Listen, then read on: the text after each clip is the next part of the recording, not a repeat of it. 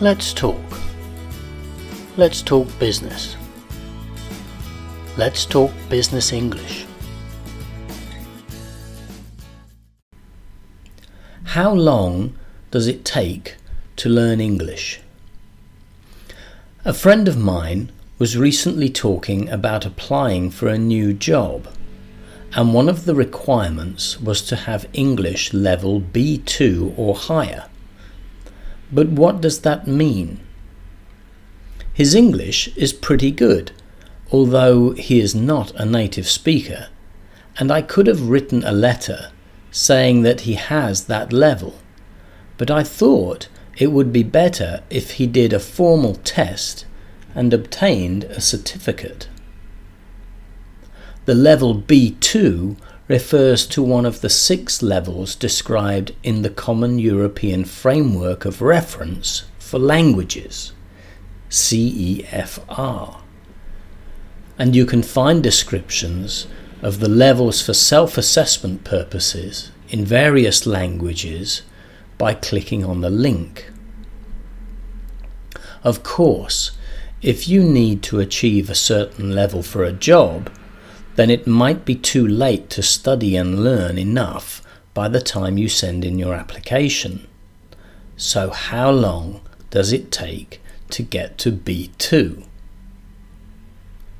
If you currently have level B1, it takes an average of 200 plus hours of guided study to improve to the next level, and this can be very demotivating as it might seem like a lot, especially as we all live busy lives already.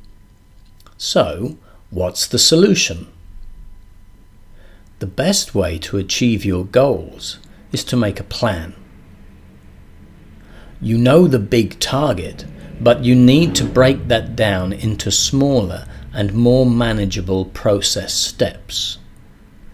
Break the 200 hours down into classes and study sessions which cover each of the four language skills reading, writing, speaking, and listening. The best way to learn is to do something every day, just like learning and practicing playing a musical instrument. What can you commit to? If you had one class per week for 90 minutes, that would total 72 hours within 48 weeks. Two classes per week would achieve the same result in half the time. Add in 90 minutes of private study on four days of the week, and that's another six hours per week, or 144 hours in 24 weeks. It's a lot of self discipline, but it can be reasonably achieved in six months, with a bit of planning and focus on the goal. Besides, if it means a better job with more money, providing a better life for you and your family, maybe it isn't so unreasonable after all. Thank you for listening. I hope you have enjoyed this podcast and found it useful. Please subscribe and share with your contacts.